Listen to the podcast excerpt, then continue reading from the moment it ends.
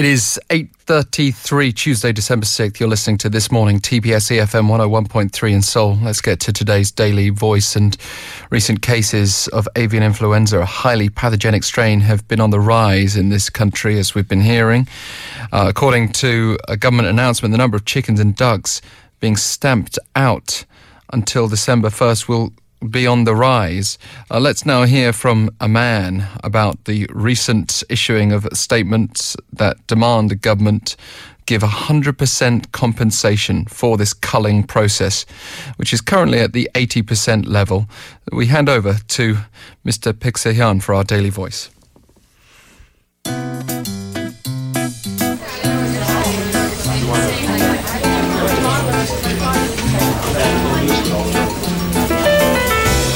Daily Voice.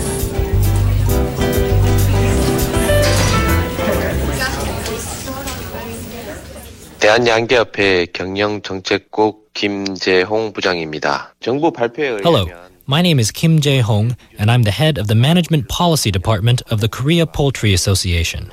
The government has announced that it has culled over 3 million poultry birds, including chickens and ducks, as of December 1st, due to the ongoing outbreak of avian influenza. It also issued a standstill on the movement of poultry for 48 hours over the weekend in order to stop it from spreading further. Farm owners have halted all traveling of farm animals and workers, and we're doing our best to sterilize our farms. But despite these measures, many are anxious as the virus is highly contagious.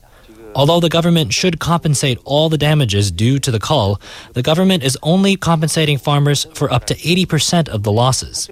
The situation is tragic for us farm owners because although we are doing our best to stop further outbreaks of the virus by following the government's guidelines, there's a limit to how effective they are, as it can also spread through migratory birds.